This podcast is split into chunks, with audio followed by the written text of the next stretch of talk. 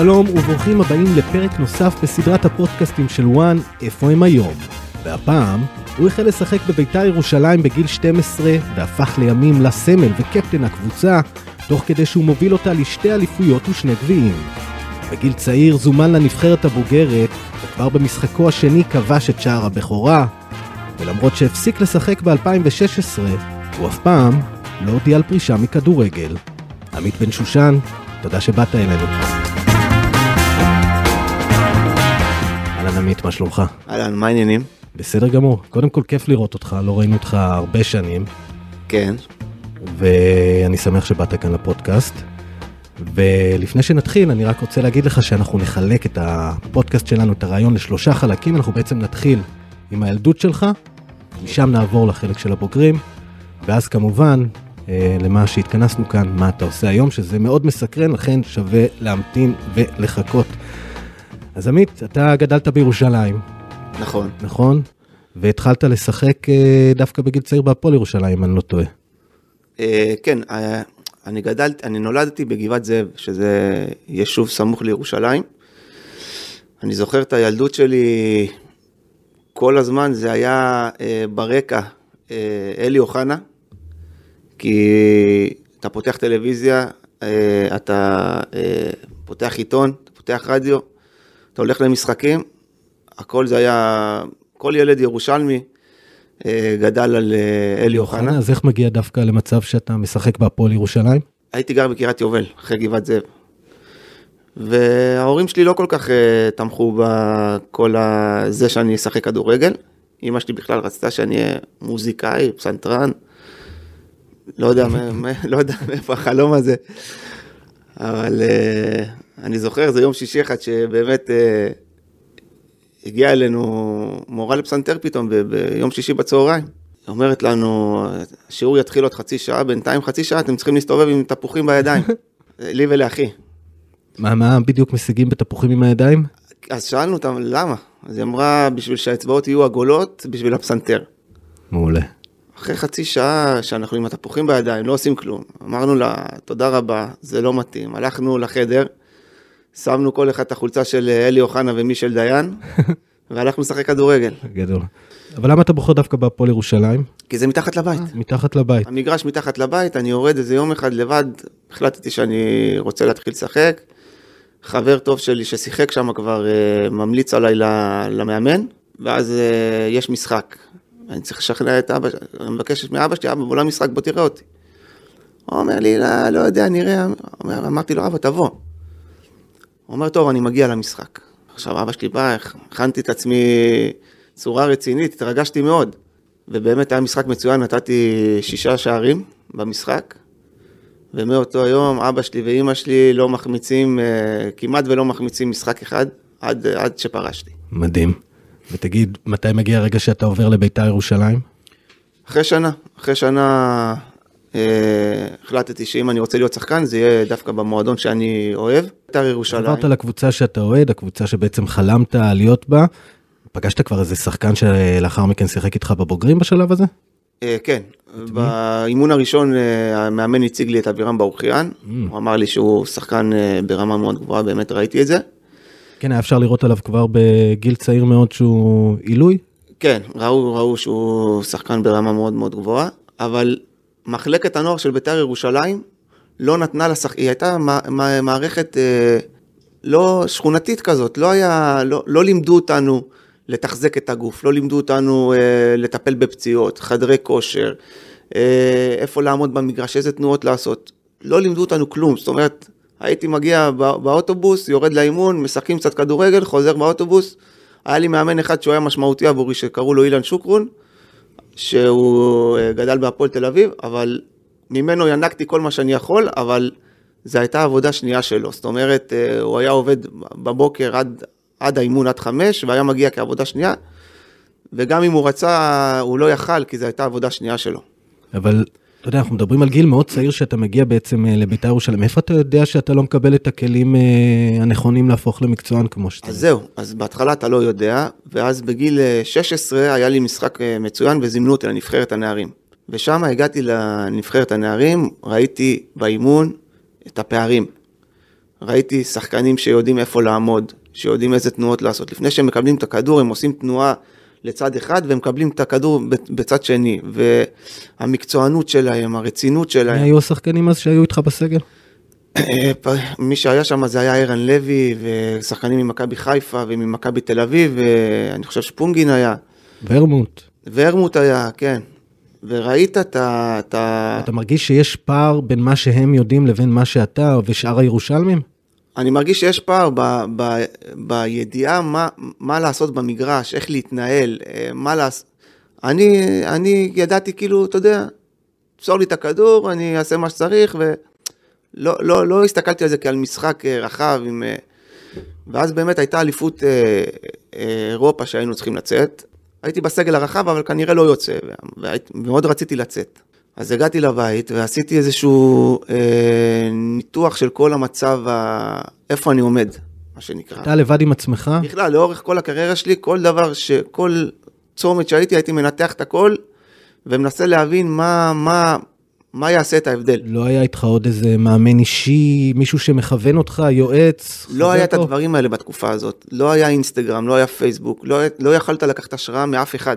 לא היה מאמנים אישיים, לא, לא, לא דרכתי בחדר כושר עד גיל 19. במועדון לא היה בטח פסיכולוג ספורט או לא היה כלום. לא היה כלום, אולי בשלב שבגיל 19 כבר הביאו איזה מישהו, אבל לא... ואתה מבין בעצם בגיל צעיר שחסר לך כלים בכדי להפוך למקצוען שאתה רוצה להיות. בדיוק. אז מה אתה עושה? אז לקחתי צעד ראשון, אמרתי שאני חייב לקחת השראה. ולקחתי שחקן שהוא מאוד אינטליגנט במשחק שלו, תפקיד חלוץ, שזה ראול, מריאל מדריד. והתחלתי לעקוב אחריו, איפה הוא עומד ש... שכדור נמצא בכל מקום, איפה הוא עומד, איזה תנועות הוא עושה, מה הוא עושה, קבלת החלטות. אתה בעצם מנסה ממש ללמוד את התנועות של ראול מסרטונים שאתה רואה, וגם באותה תקופה בטח יותר קשה להשיג את הסרטונים. כן, כן, זה ממש להקליט משחקים בערב של ריאל מדריד. ותוך כמה זמן אתה מצליח ליישם את מה שאתה רואה ומצליח להביא את זה למגרש? אז זהו, אתה מנסה ללמוד רק את העמידה שלו, שהכדור נמצא בכל, בכל מיני מקומות, ואת התנועה שלו בלי כדור, ולמה הוא עושה את זה. ואז אתה מגלה עולם שלם שכאילו, ובאמת הצלחתי לצאת אה, אחר כך לאליפות, יצאתי לאליפות, אז הייתה לי התקדמות מאוד גדולה.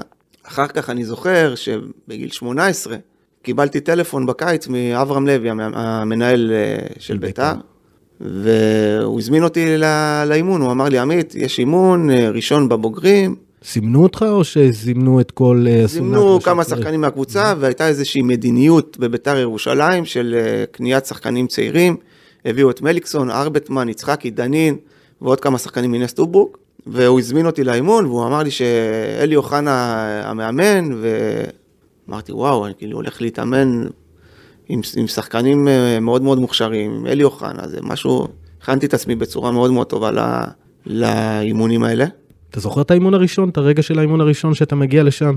כן, אני בדיוק, אה, אני הייתי נוסע באוטובוסים, לא היה לי רכב, אז ירדתי מהאוטובוס ויש הליכה של איזה עשר דקות עד למגרש. פתאום אה, נעצר לידי אוטו, בחור צעיר אה, בגיל שלי, אני נכנס לאוטו, אהלן, נעים מאוד, הוא אומר לי, נעים מאוד, ברק יצחקי.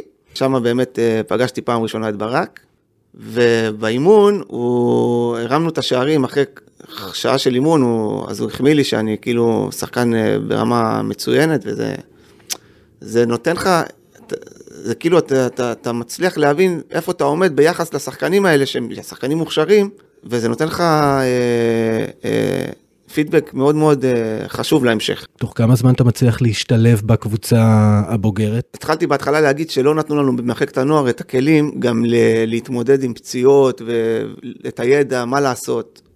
ובאיזשהו שלב, היה לי איזה מתיחה באחורי, בשריר האחורי, שהייתה, הייתי מתאמן שלושה שבועות, ממשיך לשחק, נפצע בשריר האחורי, נח שלושה שבועות, עוד פעם, במשך שנה וחצי ככה, לא הצלחתי להתרומם, זה היה מתסכל מאוד. ראיתי כבר את סוף הקריירה, כאילו... כן, עבר לך כבר בראש שאולי... בטח, אני לא, לא מצליח, אה, אתה יודע, להתאמן כמו שצריך במשך חודשיים. ובקבוצה לא מחפשים לך רופאים ואנשים שיצליחו להוציא אותך מהסיטואציה? היה, היה אה, פיזיותרפיסט ו... ומסאזיסט טובים, אבל כנראה שלא מומחים, והם לא הצליחו לעזור לי. ואז באיזשהו אימון, באיזשהו אימון הייתי ממש עם הראש למטה ולא ידעתי מה לעשות כבר, ואז פתאום אבי נימני שהיה בביתר ירושלים, בא אליי, ואומר לי, עמית, מה הבעיה, מה קרה? אמרתי לו, תשמע, יש לי איזה בעיה בשריר האחורי, שאני לא מצליח אה, לטפל. הוא אומר לי, מה הבעיה? קח טלפון, לך אליו חמישה ימים להרצליה, וזה יהיה מאחוריך. אמרתי, וואו, כאילו, אין, אין, אין סיכוי שזה, כאילו, אני שנה וחצי מנסה לצאת מהדבר הזה, לא מצליח. באמת נסעתי באוטובוסים להרצליה כל יום, חמישה ימים. אחרי חמישה ימים הפציעה הייתה מאחוריי, וכאילו, הוא גם לימד אותי, הבן אדם הזה, לתחזק את הגוף. זאת אומרת, הוא טיפל בפציעה, לימד אותי לתחזק אותו, וכאילו, זה היה מאחוריי. אז תגיד, אפשר לומר שאתה קצת חייב לאבי נימני את הקריירה שלך? באיזשהו מקום, אה, על, על הקטע הזה, אני, כן. אני, אני מאמין שאם לא הייתי הולך למומחה הזה, לא, לא, לא, הייתי מפספס את זה. ואז באמת אני מתחיל להיכנס לכושר ומתחיל ליישם את כל מה שלמדתי עד השלב הזה. עדיין עם חוזה חייל בשלב הזה? עדיין עם חוזה חייל, חתום עד סוף העונה, מצב מאוד מאוד אה, אה, מתנדנד מה שנקרא. ואז מגיע, הגענו מקום רביעי בליגה, או חמישי, והיה את האינטר טוטו. ואז ליאור אסולין, זיכרונו לברכה, אה, החלי, אה, הודיע שהוא לא משחק באינטר טוטו, וגם ברק יצחקי לא שיחק.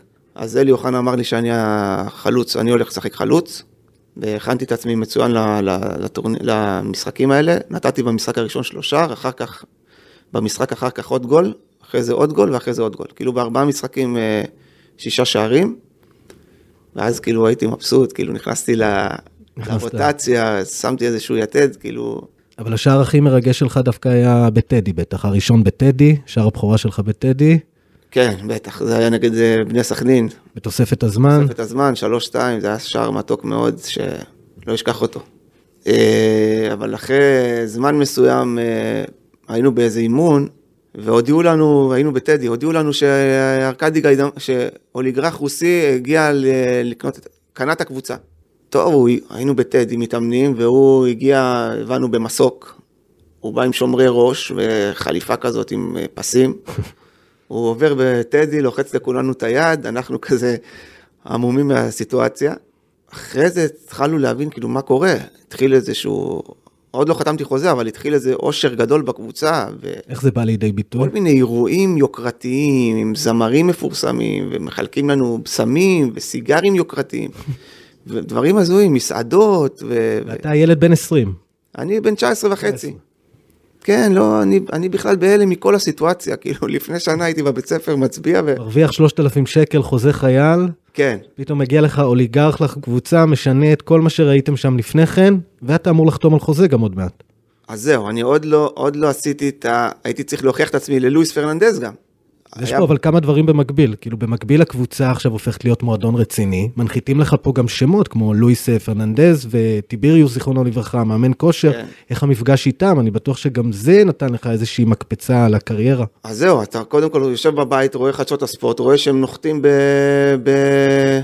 במסוק, לואיס פרננדז וארקדי ועוד אה, בן אדם מבוגר שלא הבנתי כאילו מה... איך הוא קשור לזה, חשבתי שהוא אבא של לואיס פרננדז. באימון הראשון שלואיס התחיל לאמן, אתה מבין שהוא הביא מאמן כושר לרוץ עם השחקנים ומתיחות, ו, והבן אדם המבוגר הזה שהיה, לואיס, אה, טיביריוס, היה מאמן פיזי. והוא בעצם, האימונים שלו, 60% מהאימון היו איתו. ואז אתה רואה את, ה, את האימון, שאתה רגיל לעשות נגיד תרגיל אה, של 20 שניות אה, עד שאתה עוצר, ופתאום הוא מוסיף לך בתרגיל אה, כדור כוח ודמות, ועושה לך 50 שניות, עד שאתה כאילו סוג של כבר אין לך אוויר, וזה ב-50 שניות עושה לך תרגיל, והוא עושה לך באימון של 25 דקות 6-8 תרגילים כאלה. זאת אומרת, אתה מגיע למשחק ואתה דקה 70 מרגיש כאילו התחלת את המשחק. בהתחלה אני לא, אהבתי, אני לא אוהב שינויים בהתחלה, ובשבוע הראשון לא כל כך אהבתי את זה, אבל לאט לאט התחלתי להבין שמדובר פה במישהו באמת באמת תותח. בעצם אתה מקבל את מה שחיפשת בנוער ובילדות, מישהו מקצועי שיכוון אותך, מאמנים טובים, מה שלא כן, היה. ואני לא מפספס פה הזדמנות, אני רושם את כל הדברים שהוא עושה, את כל השיטות, מנסה להגיע לעיקרון שלו, מה, מה ההבדל ש, ש, של הדברים שלו ל, לעומת מאמנים אחרים, ובאמת זו הייתה תקופה מדהימה עם אה, לואיס וטיביריוס. ועכשיו מגיע גם השלב של חוזה חדש, שאתה עובר בעצם מחוזה חייל לחוזה שמן, אפשר לומר, חוזה יפה מאוד. אה, איך נשארים עם רגליים על הקרקע בגיל 20, גם מפורסם, גם מצליח, גם נבחרת, אז- גם חוזה גדול. זהו, קודם כל, לפני זה, הי- הייתי פצוע, בעונה של לואיס הייתי פצוע בגב. עשרה מחזורים לקראת סיום העונה, ועוד לא שיחקתי. עכשיו, ישנתי עם איציק אורנפיין בחדר, והוא אמר לי, תשמע, עמית, תתחיל, אה, אתה יודע, לחפש לך אלטרנטיבות להשאלה, כי שנה הבאה אתה לא הולך להישאר. אמרתי לו, אתה צודק, כאילו, אני לא משחק, הייתי פצוע. טוב, שבוע אחרי זה, אני לא בסגל. ולואיס פרננדז אומר לנו להגיע לאימון ביום שבת, מי שלא משחק. ארבעה שחקנים. הייתה לי אפשרות, או, אתה יודע, שחקן רגיל היה אומר, טוב, אני גם ככה מושאל, אני אה, אה, יצא לאיזה מסעדה עם חברים, יקום עייף לאימון, ניתן אימון, נעביר אותה. אמרתי, אני הולך לתת את המקסימום עד סוף השנה, אני הולך לתת אימון של, אימון הכי טוב שיש, אפילו שהמאמן לא נמצא ורק טיביריוס נמצא. עשיתי אימון באמת 300 אחוז, הקבוצה ניצחה במשחק הזה. יום שלישי, אני פתאום מקבל גופייה. אני אומר לעצמי, הקבוצה ניצחה, לא היית בסגל, מה קשור גופייה? זה בטח אתה הולך ל... לחזק את ההרכב כביכול שזה, הגעת פה לעוד אה, שיא שלילי. יום רביעי, עוד פעם הוא זורק לי גופייה. יום חמישי הוא זורק לי גופייה, ואומר- ועשיתי איזה תרגיל באימון, הוא אומר לי, תעשה את זה בשבת. אני כזה, וואו, כאילו, הקבוצה ניצחה, לא היית בסגל, פתאום אתה בהרכב, יש לך הזדמנות של החיים. אז היה משחק נגד בני יהודה, אה, ניצחנו 3-0, נתתי משחק באמת של החיים. אה, אחרי המשחק אה, שקלר הודיע לי שאני חותם על חוזה חדש, ואז בדיעבד לואיס פרננדז אמר לי, הייתי באימון הזה ביום שבת, ראיתי ה- ראיתי את האימון, ראיתי אותך באימון. גדול. אז תראה מה זה שלא, אתה לא מפספס את ההזדמנות שיש לך, ש- רבע הזדמנות רבע. הזדמנות. ואז מגיע החוזה החדש. ואז מגיע. החוזה החדש, תחילת העונה, שמעון אה, גרשון בא אליי, אומר לי, תשמע עמית, אה, דרור קשטן מאמן של הנבחרת, התקשר אליי, הוא הכיר אותו מהפועל תל אביב, שאל אותי כל מיני שאלות עליך, ותראה, הכל מהמשחק של נגד בני יהודה. כי לא עבר הרבה זמן, עבר אה, כמה משחקים ופגרה וזהו, ואמרתי, וואו, דרור קשטן, מה, מה קשור, כאילו, מה, מה, שיחקתי כולה משחק אחד, מה, ואז באמת קיבלתי זימון לנבחרת, הייתי מיועד להיות או בהרכב או בחילוף הראשון, ונגד אנדורה פתחתי בהרכב, נתתי גול, ואחרי זה היה משחק נגד רוסיה שנכנסתי חילוף ראשון, נתתי גול, ואז חזרתי לארץ, היה משחק נגד הפועל תל אביב, נתתי גול ניצחון בדקה 92. אני חושב שהייתי בפיק של הפיק של הפיק של ואתה ה... עוד לא חותם חוזה? כאילו ממש לא, אתה- חתמתי חתמת חוזה. חוזה? כן, אבל פתאום אתה מגיע לאיזשהו נקודה, אז בוא נתאר, גיל 20, גיל חוזה 20. חדש וגדול, נבחרת ישראל, בית"ר ירושלים שהיית רגל וחצי בחוץ, פתאום אתה הופך להיות חזק בתמונת ההרכב. כתבים, כ- כתבות, אה, חתימות, אתה, אתה, אתה, מישהו עוזר לך להישאר עם רגליים על כלום. הקרקע? הבט, אני התנתקתי מהקרקע. אני אומר לך, הכי אמיתי, התנתקתי, לא היה, שום בן אדם נורמלי לא היה ממשיך אותו דבר ב, בסיטואציה שנוצרה. קיבלת את הכל מהר מדי. הכל מהר מדי, והכל כאילו, גם אם אתה לא טוב, הורדתי הילוך קצת בכדורגל באותה שנה, כי הכל בא בקלות, ועם הכסף הייתי הולך ומבזבז בקניון על שטויות ו- ו- ומכונית, ו- ולא מתעסק 100% כמו שאני רגיל בכדורגל באותה שנה, אבל הכל, הכל הולך טוב, שזה הכי גרוע, כי אתה מתחיל הכי גרוע. לזלזל והדברים הולכים טוב. בדיוק. ואז בסוף השנה עשיתי עוד פעם איזשהו ניתוח עם עצמי, למה בעצם? כי הרגשתי בפנים, הרגשתי לא, לא שלם. ידעתי שאני מזייף במשהו. לא שמתי לב במה אני מזייף, כי הכל הולך טוב. אבל עשיתי את הזה והבנתי שמעכשיו אני לא מבזבז על שטויות, ולא, ובמקום אה, להסתובב בקניון, אני הולך לנוח, וקם אחרי זה לחדר כושר, ובאמת, שנה אחרי זה לקחנו דאבל, והייתי מאוד אה, אה, מעורב בדאבל הזה. אה, יחסית מהר התאפסת, לקחנו. חיפשתי יחסית מהר, וגם לא, זה לא שהייתה לי, היו לי איזה שנתיים, שלוש שלא הייתי, חצי שנה שכאילו הבנתי שהדברים לא עובדים כמו שאני רוצה, ומהר מאוד התאפסתי. איזה מאמנים יוצא לך לעבור בביתר מבחינת אה, עם מי הכי היה לך נוח לשחק, מי הכי הבין אותך? אה, היה מאמן אה, ראובן עטר, עונה אחרי הדאבל, מהמם. שהגיע. קודם כל הוא מאמן מאוד מאוד התקפי, והוא מאמן שנותן ביטחון לשחקנים. כאילו, הוא היה אומר לנו, תשחק חלוץ, תרד עד החצי, תשאר למעלה, תעשה את הבלגן למעלה, אל תעשה... הוא נתן לך מההתחלת הקרדיט? לא, הוא בהתחלה לא, לא, לא הייתי חילוף ראשון, כמה משחקים ראשונים, והיה איזשהו distance ביני לבין אה, ראובן עטר. ואז באיזה אימון אחד, אני זוכר שמישהו נתן לי איזה, אז נכנסנו לאיזה כניסה. אני והוא וראובן היה לידינו, ובמאבק שמעתי איזשהו קול כזה שאומר לי, אה, קול של, כאילו ראובן עטר אמר לי, אה, אה, אני אתן לך וולה. עכשיו אמרתי, כאילו, חזרתי לבית, אמרתי, מה, עמית, זה לא, לא הגיוני שהוא אמר לך דבר כזה, לא... הלכתי יום למחרת לאימון, דפקתי לו בדלת, אמרתי לו, תשמע, ראובן, אתה לא בסדר. אומר לי, מה קרה, עמית? אני אומר לו, אתמול באימון אמרת לי, אני אתן לך וולה, ומאוד נפגעתי, זה לא מתאים, זה, אתה מאמן, אני שחקן, זה לא... הוא אומר לי, עמית, אני נשבע לך, אני לא אמרתי לך דבר כזה. אמרתי לו, אין דבר כזה, אתה אמרת לי את זה. הוא אומר לי, לא, אני לא אמרתי לך את זה. עכשיו, מה שיצא מהדבר הזה, שזה שבר את הדיסטנס בינינו, והוא באמת התחיל מאוד מאוד לאהוב אותי בתור אה, שחקן בקבוצה, ונתן לי לשחק אחר כך כל המשחקים, ובגביע נתתי איזה ארבעה שערים, ובליגה היה עונה באמת מדהימה. אז נראה שרוב הקריירה שלך בביתר נהנית. היו כמה רגעים, אני מניח, פחות משמחים, אה, אולי את תקופת הצ'צ'נים.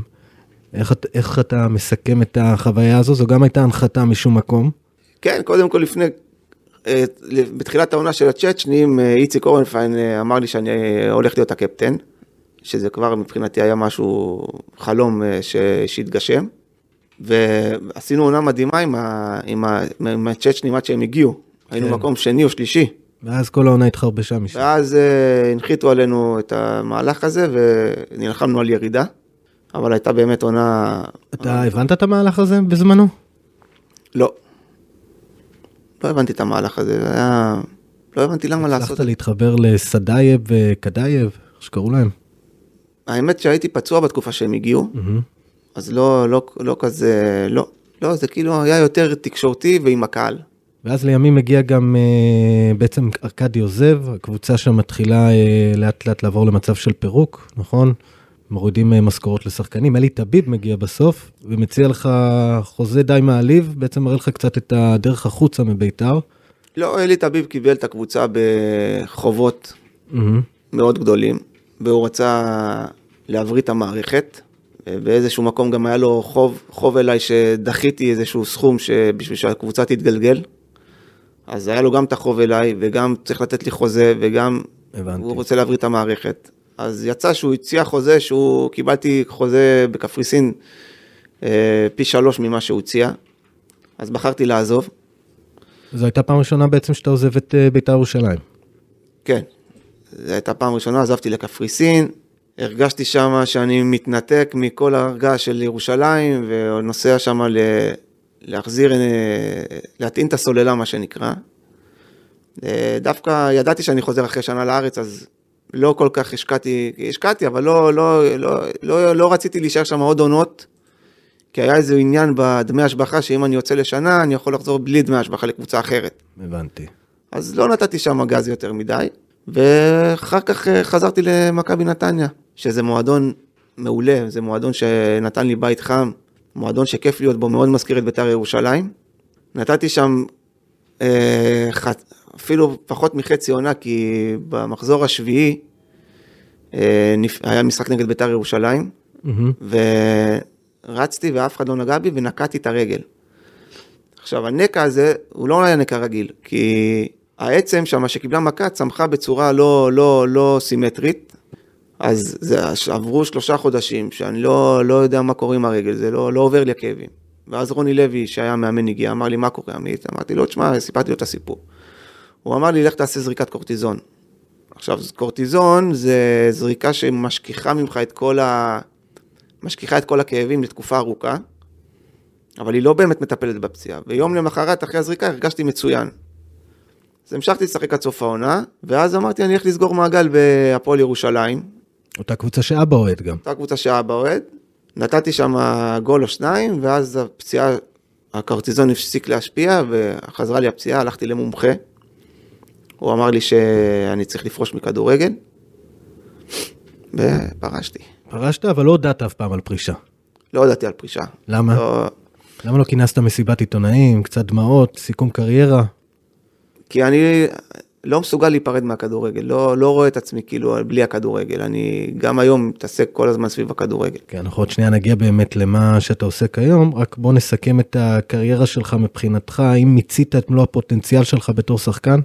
אני חושב שכן, אבל אני חושב שאם הייתי משחק חלוץ, כי ברוב הזמן, 70% מהזמן שיחקתי בכנף. כנף.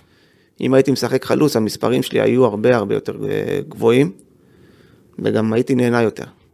ועוד שאלה, איזה טיפ היית נותן היום לעמית הצעיר? לעמית הצעיר הייתי נותן, לכל שחקן צעיר, לייצר לעצמו איזושהי אה, מעטפת של מאמן מנטלי, של אה, מאמן פיזי, של יועץ תקשורת. אה, אגב, גם אני עובד היום עם יועץ תקשורת, עם אושרי דודאי, שהיה דובר של בית"ר ירושלים. כן, הוא מקליט כאן את הפודקאסט של בית"ר. כן, הוא נותן מענה מצוין. ו... יועץ השקעות, הייתי ממליץ לכל שחקן. כבר בשלב שהם מרוויחים כסף. כן, כל שחקן, תחסוך את כל הכסף שלך ותשקיע בנדל"ן עם יועץ טוב, כי בסופו של דבר נגמרת הקריירה, ואתה צריך שיהיה לך... כן, אתה עובד עשר שנים בשביל כסף לרוב החיים. בדיוק. לזכור את זה. אה, עמית, אז בדיוק אנחנו מדברים עכשיו על הרגע של אחרי הכדורגל. אז אתה פורש ממשחק, בטח ריקנות גדולה נוחתת עליך. מה, איך אתה מחפש את עצמך בשנים הראשונות האלה של הפרישה? קודם כל, קמתי איזה יום אחד ונפל לי האסימון שאין יותר כדורגל. ואתה, מעבר לזה שאתה לא, לא למדת כלום בחיים שלך מה לעשות, אתה גם, יש לך, אתה, כאילו, אומרים ששחקן כדורגל מת פעמיים, בפרישה ובמוות בסוף. זה באמת היה ככה, כאילו, זה היה כאילו לקחו לך משהו מהנשמה. גם את הריגושים, אתה יודע, מעבר לעבודה, כן, אתה רגיל כל שבוע לנצח, להפסיד, אה, אוהדים, תקשורת, הכל, ופתאום הכל, ביום אחד הכל נעלם. וגם לזה אף אחד לא מכין אותך, לרגע אף אחד לא מכין אותך לזה. במיוחד במדינה שלנו, שנגמר הקריירה, זהו, שוכחים כאילו מה... נכנסת לדיכאון? אה, לא בדיוק דיכאון, אבל אה, הייתי במצב רוח ירוד. ואז קיבלתי טלפון מחבר, שהוא אמר לי שהוא רוצה להיות uh, סוכן שחקנים. ואמר לי, בוא עמית, בוא, בוא תכנס איתי לזה, נראה איך, איך נתקדם עם זה. שתהיה סוכן איתו. שאני אהיה סוכן איתו. אמרתי לו, בכיף וזה, והתחלנו לעבוד. ואני מאוד, באורך כל הקריירה שלי, תמיד חיפשתי לזהות את השחקנים המוכשרים, תמיד אה, חיפשתי לדעת מה, איך יוצרים קרקע טובה למועדון כדורגל, מה הדברים שחסרים, מה הדברים ש... וזה תמיד עניין אותי. עכשיו, כל הקטע של המשאים ומתנים של הסוכן, פחות עניין אותי, פחות דיבר אליי. ושם גם נתקלתי באיזושהי תוכנה, InStat ו Wyscout, שכאילו נותנת לך את האפשרות אה, לזהות אה, כישרונות. למי שלא מכיר, Wyscout זה בעצם תוכנה של אה, scouting, שאתה יכול אה, לעבור על כל שחקן שמשחק בערך בעולם ולקבל נתונים עליו וגם לראות סרטונים של כל ביצוע וביצוע שלו. בדיוק, אז זה נתן לי, זה נתן לי כלי טוב ל... להביא לידי ביטוי את, ה, את הדברים שאני אוהב לעשות. אבל מה, אתה בעצם אה, נכנס לתוכנה ומתחיל אה, לבדוק על שחקנים סתם באופן רנדומלי? אני נכנס לתוכנה ואני אה, כל היום בתוכנה. קם באמצע הלילה ו... זה היום, אבל בהתחלה שכאילו נכנסת לעניינים האלה? גם, אני צריך לחפש שחקנים לחלונות, כאילו, לקיץ ולינואר. לחפש שחקנים אה, טובים, פוטנציאליים. איך אתה יודע באיזה ליגה להתמקד, מאיפה להתחיל בכלל? הרי אז לאט לאט אתה... ערימת שחת. לאט לאט אתה צובר את הניסיון ואת הידע, איך לחפש, מה לחפש, איזה שחקנים, מי יעניין, מי פחות מעניין, אתה עושה בדיקות עם הקבוצות. אבל באיזשהו שלב אה, אמרתי לחבר שלי, תקשיב, הקטע של הסוכן שחקנים פחות מדבר אליי, אבל אני כן נשאר בתחום הזה של האיתור כישרונות, זה מאוד מדבר אליי, וכמובן אה, עם שאיפה גם להיות אה, איזשהו יועץ לקבוצות, איך לעשות אה, קרקע טובה להצלחה של השחקנים הקיימים. אז תוך כמה זמן בעצם מהפרישה אתה מקים לעצמך את העסק הזה של סקאוט? כמה זמן מהפרישה מכדורגל או מה... כמה זמן מהרגע שפרשת? אתה רוצה לעצמך כיוון חדש. לפני שלוש שנים התחלתי להתעסק בזה כאילו mm-hmm. באופן עצמאי תמיד כאילו, ולפני חצי שנה נכנסתי למשרד במודיעין, שם אני עובד מהבוקר עד הערב. אז יש לך היום בעצם חברה של scouting שאתה נותן שירות uh, לקבוצות בארץ? כן, אני עובד עם עוד, עוד scout שנמצא בישראלי, שנמצא בספרד, ואנחנו, במהלך כל השנה אנחנו יוצרים קשרים עם אה, מנהלים מקצועיים ועם סוכנים בחו"ל, ובחלונות אנחנו מקבלים את השחקנים ובוחרים את השחקנים הפוטנציאליים שמתאימים ומתאימים אותם לכל קבוצה, ואני בעצם אה, משתף פעולה או עם הסוכן הזר או עם הקבוצה הישראלית. הישראלית, שאני מביא לה את השחקן. אז אני בעצם היום, אה, סתם נגיד, בעלים של מכבי נתניה, אני פונה לעמית בן שושן, או שאתה פונה למכבי, איך עובד התהליך? קודם פונים אליך, אתה פונה אליהם, יש לי מישהו? פונה, או, אני פונה או שהם פונים, אני, כשאני פונה, אני שואל מה, מה התפקידים שאתם מחפשים, איזה פרופילים של שחקנים. ואתה מגיש להם כבר את העסקה המוכנה, עם ה, כמה עולה, הנה זה הסוכן, זה בדיוק. הכל מוכן. הכל מוכן, גם את הטלפון של המנהל המקצועי, הכל מוכן, רק תסגרו את העניינים ביניכם. ואני סוגר מול הסוכן שלו או מול הקבוצה. יש לך דוגמאות של שחקנים שהצלחת להביא כבר? עכשיו בינואר היה לנו את הנרי אדו ממכבי תל אביב, שבאמת אה, הוא כבר היה רגל וחצי במכבי נתניה, הם הגישו הצעה, והקבוצה שלו סירבה, כנראה שהיה להם איזושהי התנהלות מול מכבי תל אביב, אבל ההסכם כבר היה חתום, גם ש... מה זה חתום? היה הסכם בינינו שאני אקבל אה, את, ה... את הכסף מהקבוצה או מהסוכן. אבל בסוף הוא חתם במכבי תל אביב. אבל אתה זיהית אותו נגיד? כן, אני והסקאוט ש... שעובד. אתה, אתה זיהית להביא אותו לארץ, אז עכשיו אם הוא חותם במכבי תל אביב, אין לך את העמלה שלך במקרה כזה? אה, במקרה של מכבי תל אביב, הסוכן שלו, הזר, כנראה יש לו קשר שם עם מישהו במכבי תל אביב, שזה נדיר שזה קורה ב... בארץ, אז הוא יצר איתם קשר לבד. הבנתי. תגיד, מה השאיפות של העסק שלך? איפה אתה רוצה להתפתח איתו? קודם כל לפתח אותו כמה שיותר. יש לך עובדים חוץ ממך?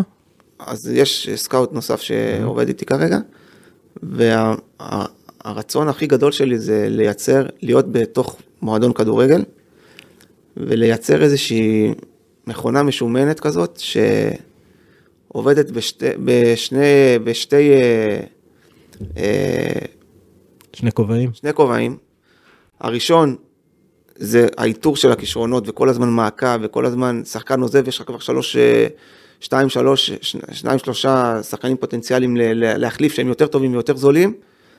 והדבר השני זה לייצר את, ה, את, ה, את הקרקע הטובה לשחקנים שנמצאים במועדון, לקפוץ עוד כמה שלבים ביכולת שלהם. ואז אם יש לך, אה, אתה מגיע, סתם דוגמה, עשרה או חמישה עשר שחקנים מצוינים בקבוצה, ואתה נותן להם את, המעט... את כל המעטפת, ש... אז אתה מגיע לקבוצה כאילו שיכולה להיות קבוצה מפחידה. אז בעצם השאיפה שלך היא לעבוד בתוך מועדון מתישהו, לא uh, להיות ספק חיצוני של uh, נותן שירותים למועדונים. Uh, זאת השאיפה שלי, השאיפה הגדולה, כן. הבנתי. טוב, זה לא נשמע שאיפה רחוקה מדי, במיוחד שאתה עכשיו מתחיל את הדרך שלך ומצליח.